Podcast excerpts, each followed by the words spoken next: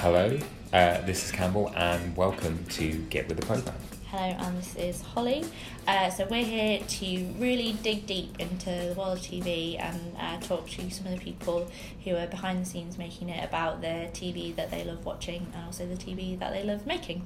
What even is TV these days, Holly? It's all just content, Campbell. All just just content, Just content, just the old, just stuff, Yeah. created stuff. created stuff that isn't a film Isn't a film. or where, a where do, podcast. where do you draw the line? I don't don't really know. Um, yeah, because you get hour and a half TV episodes. Yeah, it's tricky. But you know what? I I feel like you, you know it when you see it, yeah. and if you know it when you see it, then you are definitely in, in the right place. Yes. So we're very excited because yesterday night was the uh, glamorous award night for the Debbie Awards, uh, which were our new talent awards that we launched this year.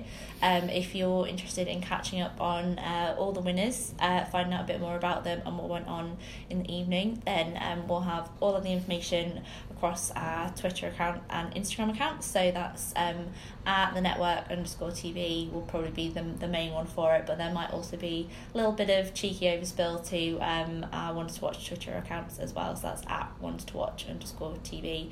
And they are both also great places to find out about the two schemes that we run. Uh, so the network is a completely free entry level scheme for anyone who wants to start a career in TV and no experience necessary. And Ones to Watch is our more senior scheme if you've been working in TV for more than three years and you're looking to kind of take the next step in your TV career. That's the scheme for you. And very excitingly, applications are open for both those schemes now.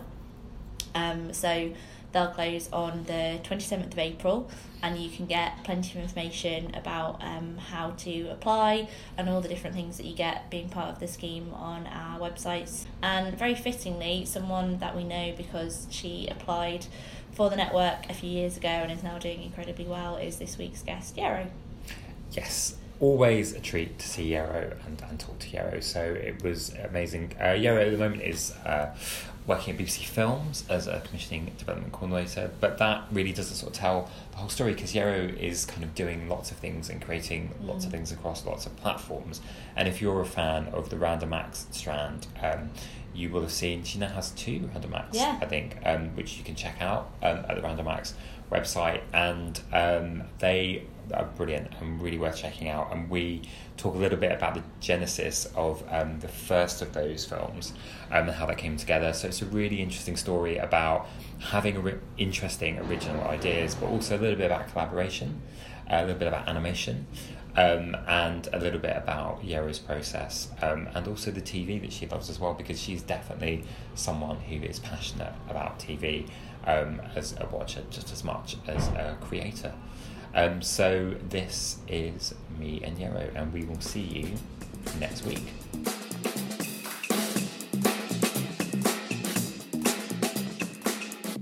Hi Yero, thanks for joining us. Good to see you. Yeah. Um, so we're going to talk about all sorts. We're going to talk about things that you do, but also the things that you watch and the things that you love. Uh, I've sort of been starting nearly all of these with a question around going back in time to your sort of first memories of TV and what, what do you first remember about TV and did you watch it a lot with your family or did you watch it on your own? My first memory of TV would probably be a bit of a luxury. Um, I grew up in a bit of a radio household, so being able to watch like Nickelodeon and like Sister Sister, Kenan and Kel, and all these like American cable shows was just amazing. Um, but a bit of Saturday night, like as my mum says, light entertainment. Um, lots of uh, stars in their eyes. Uh, that was kind of my Saturday night with my family. But yeah, watching things on Nickelodeon with my sister was like the, the first kind of forte into what is TV storytelling.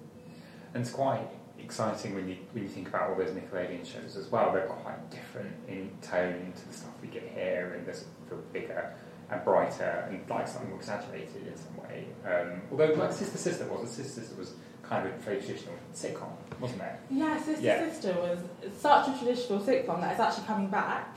With Tia and With Tia Tamara. and Tamara, Tamara on they're coming yeah, back, yeah. and it's like um, there's there's kind of this new trend of revamping all of these successful shows. Um, That's So Raven on Disney Channel is also coming back, and she's a, a divorced mum of two, I believe. Uh, so everyone that grew up watching this can, can see their lives move on. So Raven, so it's going to be about Raven's kids yeah. in a way. So it'll still be like a child focused show. I like that Yeah, because they brought back um, Boy Meets World?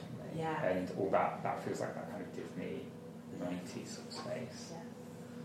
Um, and sort of watching sort of TV at a young age, did you have a sense of it might be something that you would work in one day, or did that realization take a little bit longer? Um, TV really allowed me to have a love of storytelling. Uh, it wasn't until I was a bit older that I was just like, oh, visually, I quite, I quite like this kind of visual world of being able to share stories and being kind of engrossed watching the news and, and even uh, before the luxury of Netflix and being able to watch films like just on the go.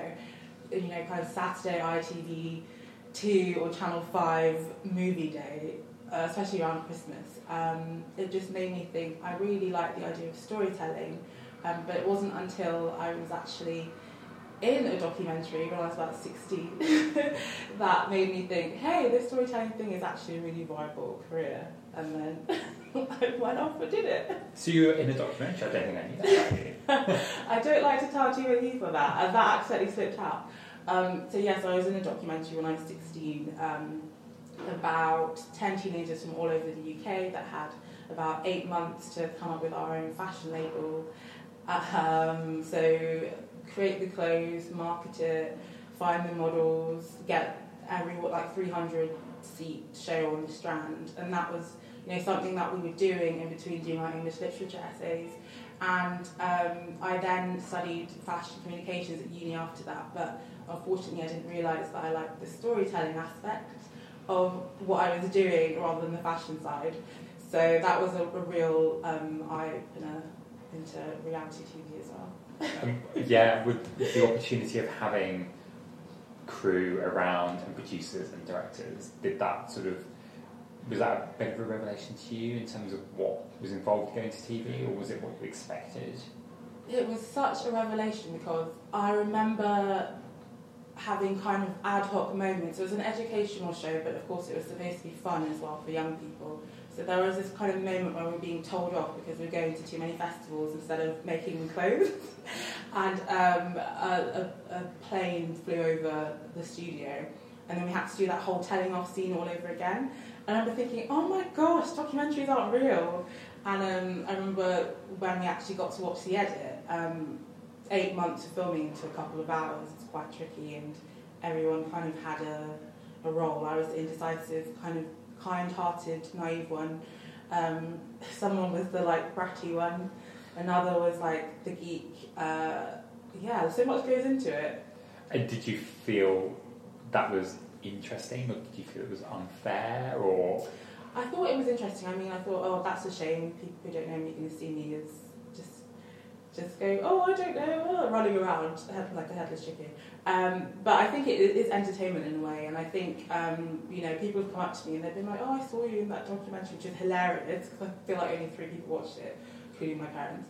Um, so uh, I think it is just part of creating a narrative for a certain amount of, of TV time you have to show a whole like eight months. You don't have eight months to show eight months. So and when did you first start sort of writing your own stuff, creating your own stuff? uh, I started writing when I was really really young, and they were just kind of silly stories. Um, I come from like a bit of a writing family. My grandma was also writing, my mum writes, uh, but they were kind of sto- stories for myself. Um, and then when I studied media at A level, that's when I started to actually think, okay, let me create these stories for the screen. And that was, again, it was kind of just a bit of a hobby.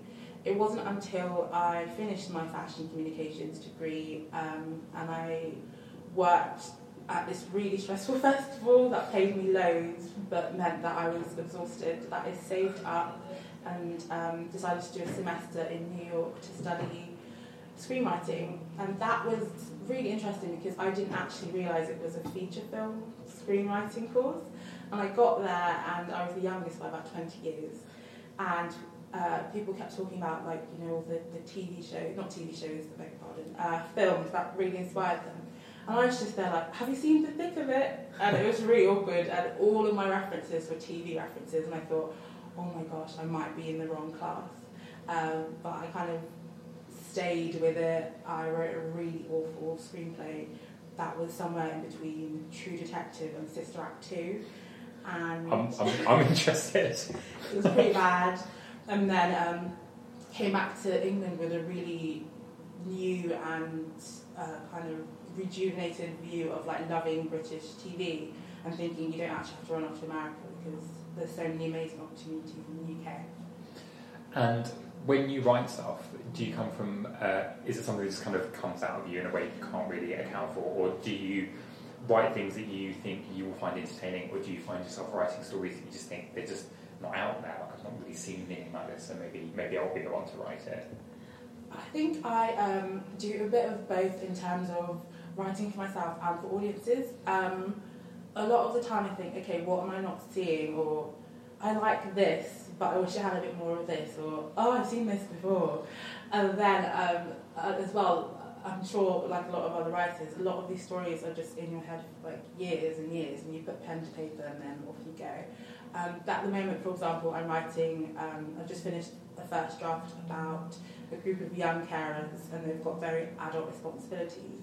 And although they're quite young, like kind of Stranger Things age, um, what they're going through is so um, dark and so kind of out there that I've had to put a bit of comedic relief in because it's like so intense. Um, and I just think a lot of these stories of underrepresented people doesn't, you know, necessarily have to be just um, ethnicity and sexuality. And it's great that uh, we're seeing kind of shift in TV of, of new diverse voices and new talent in front of the camera and behind. But there are also kind of disenfranchised and marginalised groups that are like fighting for, um, but kind of wanting to show stories uh, from a dramatic kind of comedic flair so that it's not just a documentary. Um. And as well as writing um, your own material, you're a script editor as well. Um, could you tell us a little bit about how you got into that that side of, of, of the business and uh, for a lot of people as well what it, what it entails, what, what a script editor does? So a script editor is basically a writer's best friend. Um, a script editor is a lot of the time the in-between person between a writer and uh, either a production company or the TV show that a writer is writing on, whether it's their own commissioned show or um, a show that's already kind of been long running, e.g. Holby City, where I kind of got my first bout of training at. Okay, so uh, script editors are really cool people. I'm starting to learn uh, from going from development, oh, sorry, going from production to development, it's such a huge difference. So production on Holby City, I was a lot of the time the first point of contact for the writer. And that is, you know, looking at the writer's tone, looking at the structure, looking at whether you know it's flowing, does the story make sense, are the characters believable, um, is there something original about about these characters, about the story, what's the writer trying to say, and you're basically make, trying to make the best episode of whatever you're making as possible. And script editing is also quite tough because um, it, as a writer, it's being able to see both sides. It's so hard to you know say to a writer, this really isn't working and you just have to really trust them and honour them and understand their intention before you criticise their work because if it's a case of this is what I was trying to do um, and then you're not actually seeing it so you know the audience won't see it it's just kind of tempering it and making it just that bit better um, in, in some ways are you the guardian of the show's overall tone for a little bit that you're sort of looking after that or, or is that not entirely accurate Oh, I think that is that is there's some some truth to that. You work quite closely, of course, with producers, the series producer, exec producers, and other script editors uh, to manage a certain tone. Um, as well, going back to Holby City, where there are 52 episodes a year. If there's something in your episode that you're like so keen on having, um, you have to understand that whatever you play on a Tuesday night, there has to be kind of um, allowance for, for stuff coming in seven weeks' time or just in terms of continuity and, and the real world. And fans are really like hardcore on Twitter. Um, you know, if they see any sort of discrepancy, they'll they'll they'll they'll really like try and go for it, or um, you know, they're really keen fans who even even hang outside outside of Elstree. Uh, so you, have lots of lots of people to keep happy. Um, so you have to make sure that you're doing that. And is Holby the, the first job you had where you felt like, sort of working in TV, this feels like the proper thing, the real thing here? Definitely. I think um, working on Holby was really cool because your office is above a fake hospital, which is so strange. Um, and it's really useful because if you need to go to the floor, you literally will just get up from your seat and walk down a couple of stairs, and then you're in a cardiothoracic surgery room. And um, I'd had some production assistant experience um, in other TV roles, but actually having autonomy to have like editorial judgment and to work in such a huge team where you're sitting in on meetings with the series producer, I think that was really the first role that allowed me to really feel like a part of like the TV world. And um, that really only came about from being on the network because I had an amazing four days working with Ollie Kent and an incredible group from Holby to actually make a short mini Holby episode. And if I hadn't have done that, I wouldn't have, realised the amount of work that actually goes into making an hour-long drama. And what timeline do you sort of work to? So if we're looking at one episode, when, how far out does your involvement start? So say, say there's an episode going out this week, how, how far back would you have started work on that episode? I would say it would be a good couple of months. I mean, the commissioning process is quite a long one. So a writer will come in uh, with the story team and script editors and producers, and they'll sit down and say, "This is the storyline," and then a writer will say, "Okay, cool. These are the guest characters that I would like to bring." And you have to remember in Holby that majority of the Holby world is set in the hospital, unlike its sister show Casualty, where you get to go outside and witness an accident or some whatever, and then you get into the hospital. So Holby is set in between four walls. So you have to have a really strong story for it to be able to carry for the whole hour and have really strong characters that you're invested in. So the commissioning process, and then after that, a first draft. A lot of the times, with first draft, you get a couple of weeks, and then you, more drafts come in until you get to the fifth draft. So I would say for shooting scripts, at least three months. And what are some of the challenges that might come up in that time? So it's quite a long period of time. Things change for whatever reason. What what are some of the the more challenging, unexpected elements of that, that sort of period? Challenging, unexpected elements. You know, people go on leave, people go on holiday, people have got kids to pick up from, you know, nursery. That means that maybe one scene that you had with an actress in, she won't have to be in that scene, or um, perhaps she will be on another ward that day. Um, kind of thinking about logistics like that with the schedulers and people that work on the programming team. Another possible thing that might come up is uh, writers as well are hot in demand. A lot of them will be working on multiple shows. It's not just one show. So um, a lot of these deadlines you won't be the only deadline that they will be working to. So you have to kind of manage expectations in terms of sometimes scripts coming late. Um, there are times where I was in the office really, really late, and a lot of the time that is part of the job, and you just have to think, ah, this is to make the most of it. Amazing episode ever. Um, but there are some really fun perks. I mean, wrap parties are great, and then when you get to actually see the dailies and you get to see all these really cool clips that like you know the lines too because you've made sure that line is perfect, and um, yeah, it, it's just so it's such an exciting job. And as you say, really busy, lots to do. But you managed um, in that period to also create your own random act, which went out earlier this year. Um, and that's obviously a very different process and obviously a much more personal story for you. I mean, could you talk us to us a little bit about the genesis of that and when was that a story that you'd always wanted to tell and Random Acts felt like the right place to do it? I mean, how, how did that come about? So, I'm obsessed with animation. Um, hey Arnold is my favourite TV show of all time.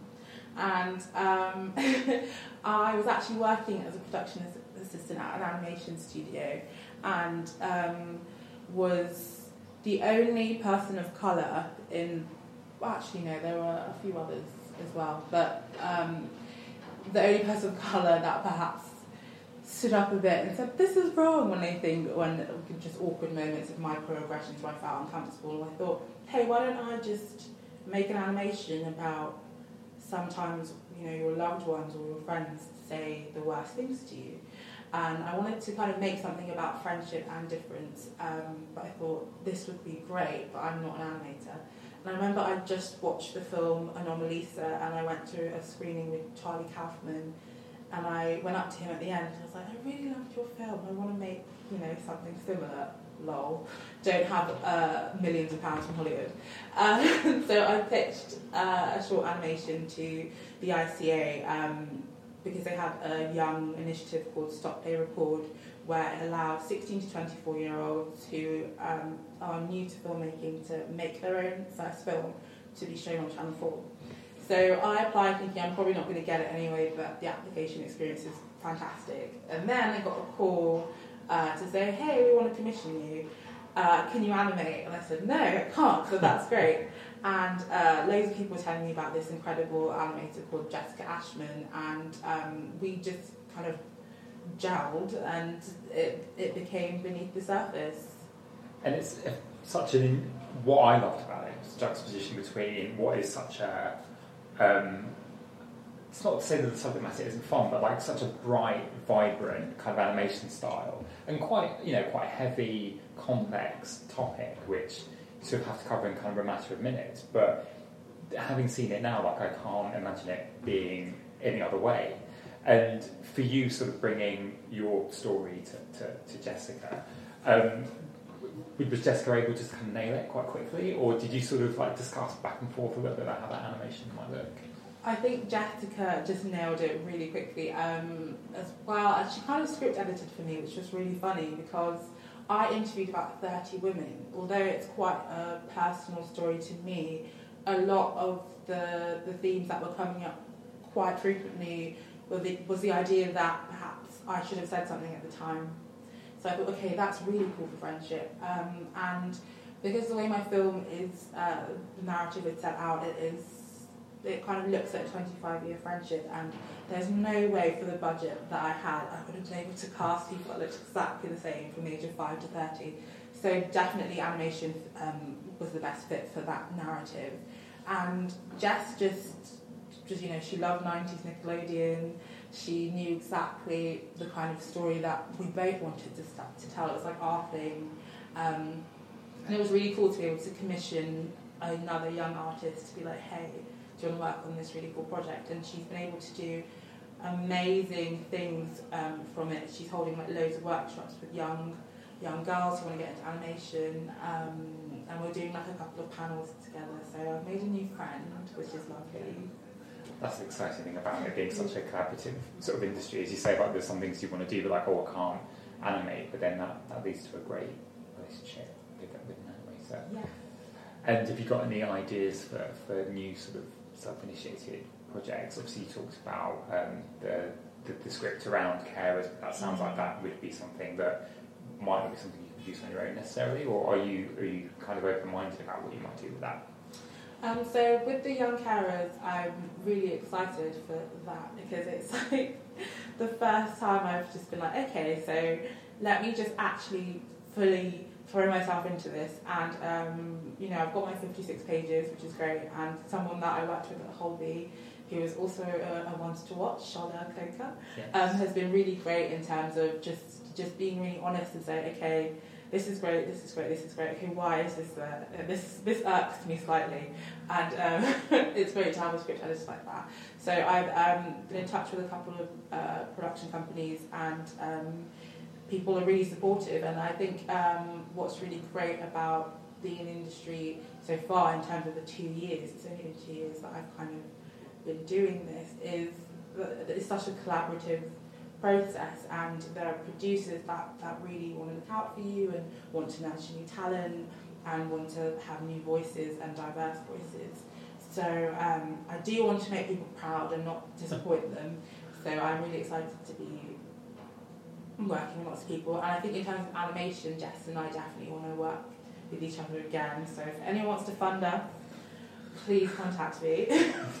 Sounds good. I think, I think that, that's a really worthwhile pitch. And in terms of the stuff that you enjoy watching, obviously working on something like Holby scripting, you sort of know how the, the sausage gets made, but does that mean you can still watch dramas and, and enjoy them and not for it not to feel like, oh, why have they done this? They've done this wrong.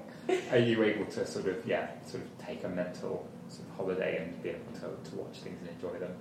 I'm definitely able to take a mental holiday. Like I watched Liar, and I'm just thinking, this is a, oh my gosh, this is so tense. So, you know, I'm not thinking, oh, okay, this is this is Laura's turning point. Yes. This is the end of Act One. Um, so I think uh, it's kind of given me a, a better uh, appreciation for really great drama, and also um, for other genres like comedy, um, or even just shorter form things like half hour things like Master of None, um, Insecure, Atlanta, Transparent, Search Party, um, and also British things like Uncle. Um, and I just think TV forever will be something that is for escapism, education, entertainment, and I'm able to kind of separate both work and the, the pleasure side of it, I think. And has anything really sparked, uh, I guess, sort of an intense feeling or something like, oh my god, like I, I I'm really excited about this program and you're sort of getting all your friends to watch it. Are you being evangelical about anything at the moment? Oh my goodness, yes. So um, it's just, off iPlayer now, which I'm really sad about, but I'm going to like start a petition to get it back. But there is a Spanish thriller set in Barcelona called um, Sé quién eres.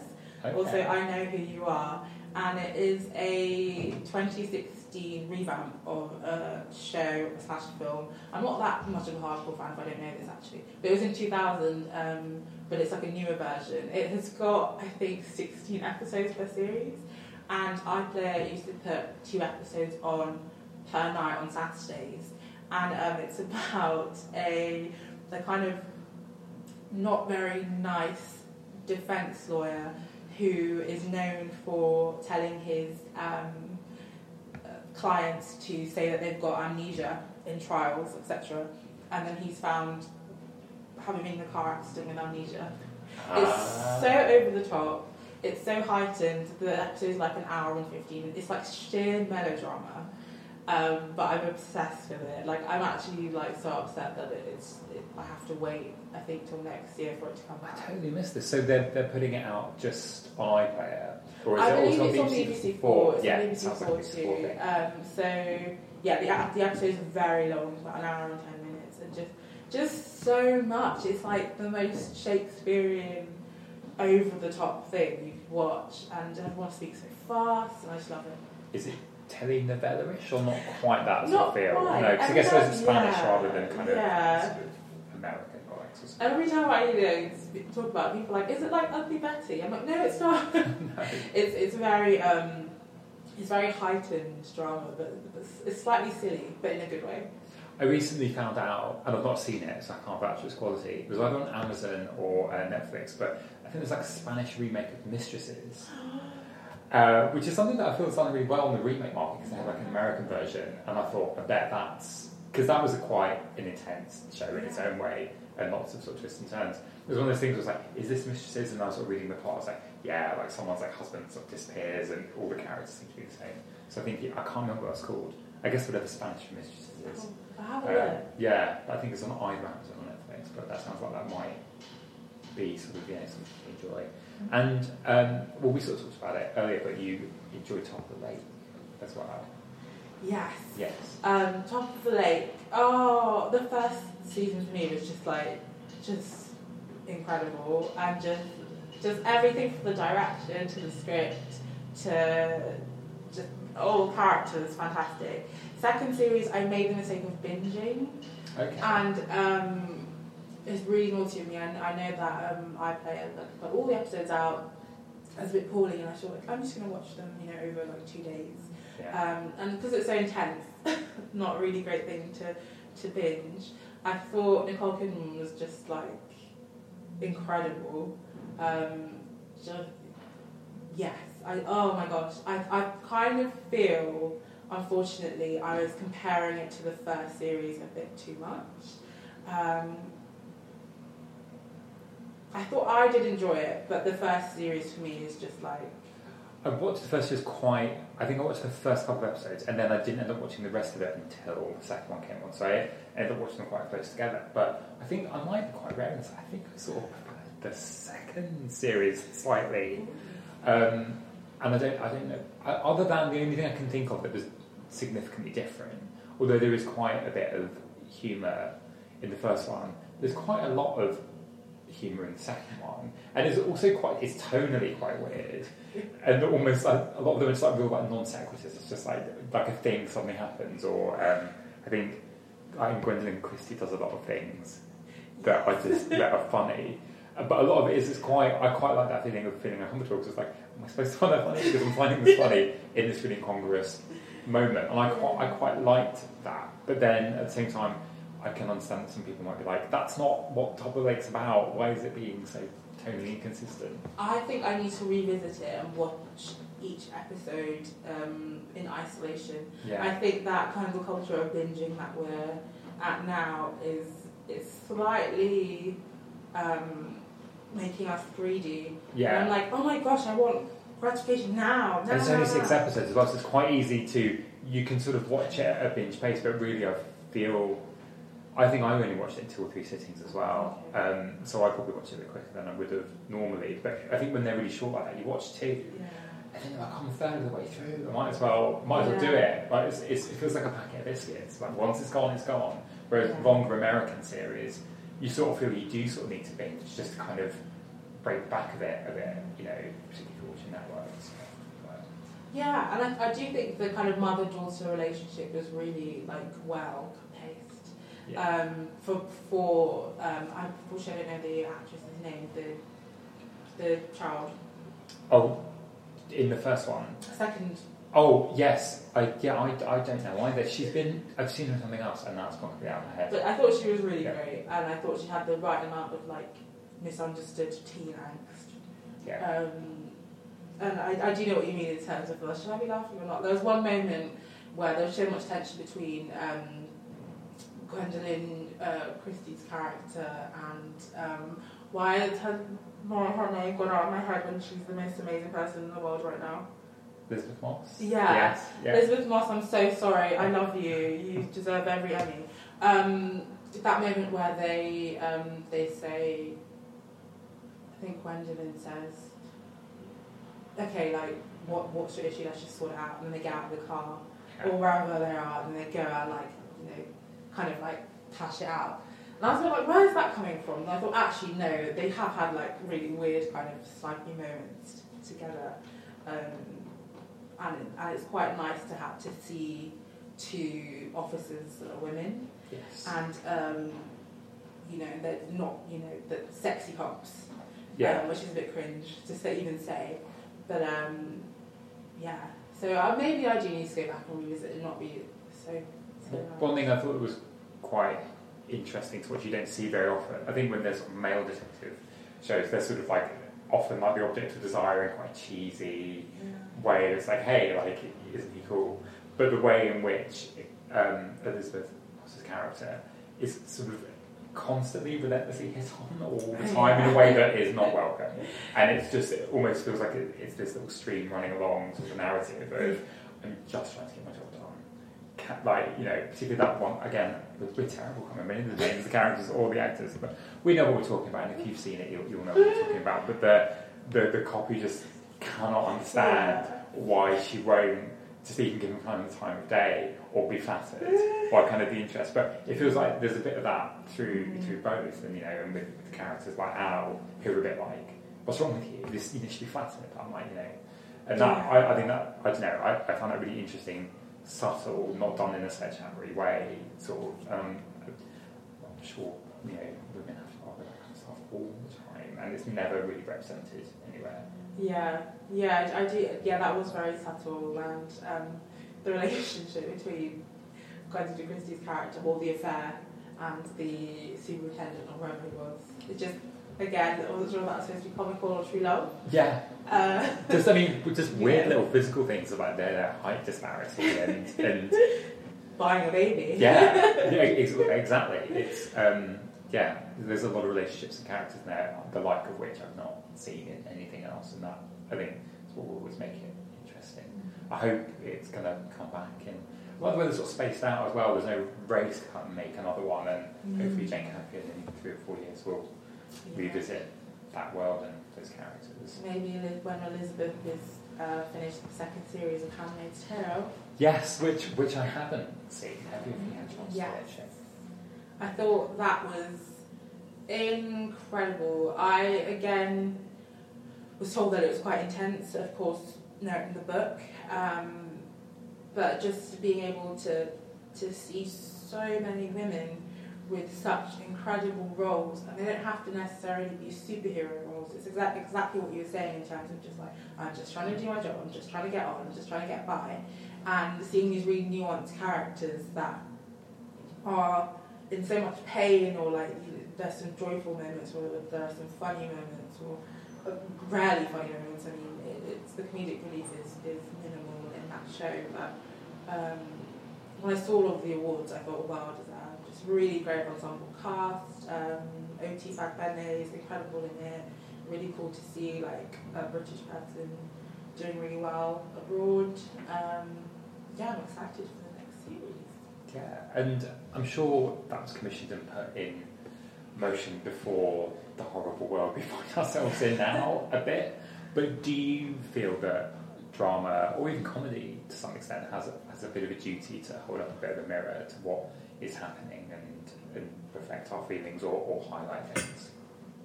Oh, that's a really good question. I really, I was talking about this quite recently um, with some colleagues, but I think we're in such a uh, incredible position and incredible industry to be working in. Um, just seeing, you know, three girls um, by BBC Studios and Hilary Salmon, that was like a really well researched um, factual drama about um, really young, impressionable um, girls that were abused in Rochdale and an incredible cast, but it, it it was such a nuanced like. It felt like you were watching a documentary. All the acting was so natural and and just little things like the police officer cough, like yawning when a young girl is, is telling telling him about the horrible things that happened to her. And that was actually like in the police recording, like he actually did yawn. And it's like it's like being able to have access to, to a world that you might not be able to see and things like The State on Channel 4 that was one of the most intense things I've ever watched um, and I found myself like falling in love with a, a, a character that has you know left everything behind in London to join ISIS and again his character was so nuanced and you understand the recruitment and why people perhaps the ideologies why people then go and do things under false pretenses and they get there and it's like, where's the toilet? Well, uh, there's a hole over there. And there's this really funny bit where one of the, the girls, she's supposed to be like a bit of a, a princess. She, gets there with her makeup bag and she's like, I want to shower, I feel really dirty. They're like, uh, uh. So, yeah. Um, and you know, so many of my friends are like, I can't watch it. It's like, you know, it's too much. It's too close to home. I said, that's the point. Like, it is real life, and um, I think we do have a duty to to show things accurately. I think um, you know, documentaries do a really great job of of showing kind of underrepresented. Um, communities and you know breaking stories but I think with scripts and content we do have a uh, sort of duty to sh- make sure that um, the stories we're telling are as accurate and as, as um, what's the word, true to the world that we live in today. I think.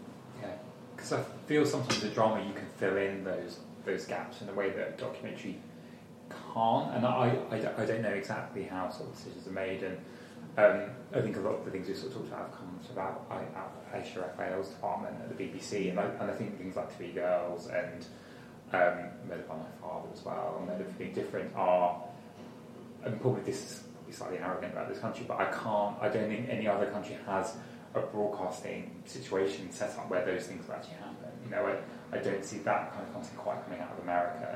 And I think it would be a hard sell normally, and I think if ever people sort of look for justification for BBC, those programmes are it, like in, in their sort of entirety. Are there um, are there any programs that you would love to work on that are big favourites of yours that like oh, I'm going to work on that one day? Big programs that I would like to work on. Can I pick like all over? Um, yeah, all over. There's there's a new comedy that's just come out called Famalam, and it is so over the top and so incredibly out there. Um, and the great team that worked on it to sit like a couple of seats away from the, the drama team, and um, just seeing them really hard at work, and then watching what they produced, it was just so hilariously um, over the top, and having like a people in front of the camera and behind the camera, just like a group of, of, of very talented black people that um, get to showcase their work. I thought that was really exciting. So Famalam, AK, if you're listening, if you want to hire me, please do. Uh, I would really like to work on Insecure. I would literally hand Issa Rae a cup of tea. I don't, you know, like, I, if you can give me a visa, Issa Rae, just to Yeah. give you tea, I would. Um, I just really love Issa Rae um, and Insecure, mainly because, again, DIY content is incredible. That it started off as a YouTube series, and Pharrell put some money into it, and then she started like a, a bigger production company. And um, recently, what I've done is I've printed all of the pilot episodes of like every TV show that I really love. So uh, I printed out This Is Us. Because I'm trying to understand how like ensemble casts work when you write. Atlanta, um, Insecure, Master of None, Transparent, and shout out to Britain, of course. I keep being so American centric. Uncle. Um, so I printed out all of those pilot episodes just to see the tone and kind of structure. And I kind of want to give myself a test over the next couple of months to try and write an episode in the style of the show. Um, And I would I would say with Atlanta and Master None quite challenging in a way because I'd say like those pi- the pilots or indeed any individual episode that you might pick from that is not necessarily typical. No, it, that's that's so true. It's very um, each episode it kind of feels a bit like an anthology series in Yeah. a way, um, because they they're, they're so different and it depends, I guess, on the writer. But um, the tone of, of not really knowing what to expect, I guess, is is just quite a streamlined Yeah, thing Quite a throughout. fun spec too, Yeah. because in a way you could just pick up on a particular character and do like a Yeah. bottle episode or, or something like that. It's quite free to do it. And I think as well, something that would be like really challenging, even just to like sit in the writer's room, would be something like Black Mirror, where um, the you know you're just with so many talented people, and every story is different, and people have really different uh, perspectives to bring. Um, that would be incredible. Or actually, something I keep being like this, this, this, this, but Line of Duty. Oh my goodness! In terms of, I got into Line of Duty quite late. Um, I think maybe when it first started, it, during that period of like, I don't know, was I paused? Was I doing something? Who knows? Um, but I remember I watched the first three series really with my BBC Redux account. That was amazing, having access to watch all these things. Oh yeah. Um, so I just thought, um, you know, that it's the only show that can spend 20 minutes in an interrogation room and it doesn't feel like it's been 20 minutes. And I think that's some like incredible writing and just um, incredible directing and story. Yeah, in a way, that program does a good job of dialogue. Is it's almost like it, it's a sort of cheap alternative to explosions because it's just as riveting and just as intense because the stakes are so high. I remember watching the first series, and there was a bit of a gap between the first and the second, and then it wasn't immediately apparent that it was coming back. And I remember really enjoying it. I think because we've always been like a big fan of Lennie James and knowing he was going to be in it, that's kind of I remember kind of my idea of what it was going to be before I watched it, and then what it ended up being, and what it is kind of now feels quite different. Yet there are it is clearly like all the piece, and it's quite a big world that was sort of building from the beginning. But yeah, Yeah. I can't wait for it to come back. I can't wait. And it's exciting to see things that aren't shot in London Yeah, as well. And um, I'm quite excited to to see kind of what's going to come out um, of different regions or or shows that don't specifically say like this is London and you know Yeah. shot in Birmingham or in Glasgow. And that's also the joy of, of TV, also like putting different places on the map, like Skin, you know, put Bristol on the map, and loads of in Bristol, and uh, yeah. Are there parts of the British experience that you feel like, oh, I don't know anything about that, and I'd be interested to watch a drama about that? I'm really obsessed with death. It sounds really weird when I say it. Um, but there's so many, like living in Hackney, there are so many funeral homes. And something that I grew up watching, I think I was way too young to watch, was Six Feet Under. Again, one of my favourite TV shows I love, Jill Soloway. Um, and there are so many different communities as well I'm seeing in England who have like different ways of, you know, end of life kind of rituals. Um, so I, at the moment, I'm really researching into possibly looking at writing something about like a family maybe that they own a funeral home or something similar. Um, and I would really love stuff like Pushing Daisies to come back. I miss Pushing Daisies Anna Friel. It's such a inspired such a rabid uh, fan base, and I remember watching it. Did it even get a second season or a bit of a second Yeah. season? But it wasn't very long. But I guess that was the first Thomas Wilby pace in anything, and he's, he's done all right. Yeah, Yeah, I remember being quite excited about the fact that Anna Friel was in it. Yeah. So is that sort of like a little bit of pride when someone who feels very British, he has a range very like, you know. I remember when when The Walking Dead first came out, and uh, probably why I haven't watched it as much as other people is for me, Andrew Lincoln will always be Egg from this life. It's, I know what you mean. I know what you mean. It's it, it's it, it's it's getting your head around watching people in, in roles where you're like, hey, this person's uh, this person's accent is this is this is too close to home. Yeah. But it's like I watch. I've been watching um, Snowfall at the moment. Um, I watched the first episode because the BBC Two have picked it up. yeah. Yeah. And I had no idea that um, Damson Idris was from Peckham. Oh, I didn't know. Well, you're telling me now. I'm finding out. I was just like, oh, who's this young actor who's probably going to go really far? Yeah. It's like, oh, like British Nigerian, you know, born in London. It's just like, okay, wow. Um, yeah. So there, there's so many, so much is going on in, in they they Pond. Snowfall looks.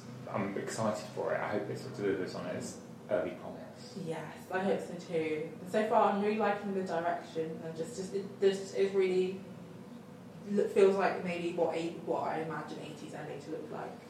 Um, And John Singleton Yeah. involved as well, sort of well, he knows more than anything. Although I find a lot of high quality dramas, I don't know if you notice this when you're writing stuff with this in your mind, but I've noticed now there's always the obligatory, we got drones. Ah. and I feel like at the beginning of, at the beginning of Snowfall, and this isn't really a spoiler, there's just a shot that you couldn't have had 10 years ago mm-hmm. that just was like, and it's a great shot. So half of me is like, I'm not knocking it. But I even noticed when Curb Your Enthusiasm came back recently, that kind of emphasis with the drone shot, and Yeah. Ozark has some great drone shots in it. But I feel they're at the, the limit of slightly taking you out of it because it's like, well, that's a drone shot. I don't know. Yes, I know what you mean. But having worked on production where we got access to a drone, it's like drones are so expensive. Yes. We have to. If you're gonna have a drone, you can't just have it for one shot. You need to have it for like five. Yeah. And I know exactly what you mean in terms of drone drone city at the moment. Um, they're fun. If I had a drone, I'd Yeah, be droning all day. take it out, have fun with it. um, and is there anything that you haven't seen yet that's coming up that you're excited to see? Um, Search Party Series Two. Yes, I'm so excited for it. that I did watch in about two days. That was that was good. I just thought it was just the last episode of Search Party was the most bizarre, slash amazing thing I've ever watched. And it'll be quite cool to see them come together as a group and I think they've, they've painted themselves into a bit of a corner there, so I'm very interested to see what they do do next. but no, that I'm really excited about. Uh, Mother, Father, Son. That will be coming out. I don't know when, but um, one of the amazing again Matthew Mosley, um, who was another person who Ones to Watch, um, is script editing that, and Um, I don't know when that's coming out, but I know it's going to be amazing. What's that about? I I know about. A mother, father, and a son. No. Um, oh gosh, I should know this. Come on, yeah. Okay. Um, it's about um, like a kind of medium noble family, I believe, and um, something happens, and then they have to kind of overcome it. That's literally what. Well, that sounds good and mysterious. Well, like kind of what like what like what like the Murdochs kind of thing, or like Oh no, no, no, no, no, nothing to Okay. do the Murdoch. I will, I will, I will look it up. Not like inspired by or loosely. No, not inspired by, but it is that kind of like where where media meets politics meets family life meets quite like high heightened. Tom Rob Smith is writing it. Okay, that sounds good. And just to round off with, if anyone out there is listening and, and they're thinking about wanting to work in TV but don't sort of have the first clue about where to start, what are some sort of good tips for people to sort of get into the positions to get started? What would you tell yourself if you could go back sort of, you know, three or four years? Uh, um, if I could tell myself three or four years ago, I would say if you want to work in scripted content, um, get into script reading. I think people really overlook script reading as something that is like, oh, I don't have time to read a book before Thursday and it's only Tuesday.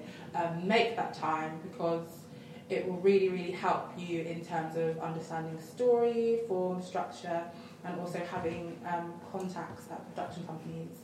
Um, and also, if you're really great at what you, you do, and if you really enjoy reading and pop culture and everything, um, it will come out in your reports and it will really put you in, in a good place when you are applying for kind of junior level editorial jobs. So, script reading doesn't just have to be production companies, they can be like local regional theatres, whether you're in Yorkshire, whether you're in um, Swansea. So, reach out to, to your local playhouses. Uh, I would say um, perhaps put a bit of a call out to people who are maybe living near you. Um, you know, if you really, really want to make something, or if you if you've not seen something that um, you know you really want out there, maybe you should try and make it. Um, if you have a smartphone, that would be really great. But uh, the kind of technology we have nowadays allows us to be able to just kind of be in this DIY culture. And it doesn't even have to be anything that's more than like 90 seconds. And just showing a bit about you or what you like the sound of, even if it's like a news piece. Uh, so definitely get to making things. And I would also say, make sure you read your CV and um, really read it and think, okay, if I was seeing this for the first time, would I want to meet me? Um, and if the answer is I'm not sure, then it just means you might have to just restructure it, move things around, and really go through absolutely every role that you've had, even if it is um, working as like a Saturday person in a library.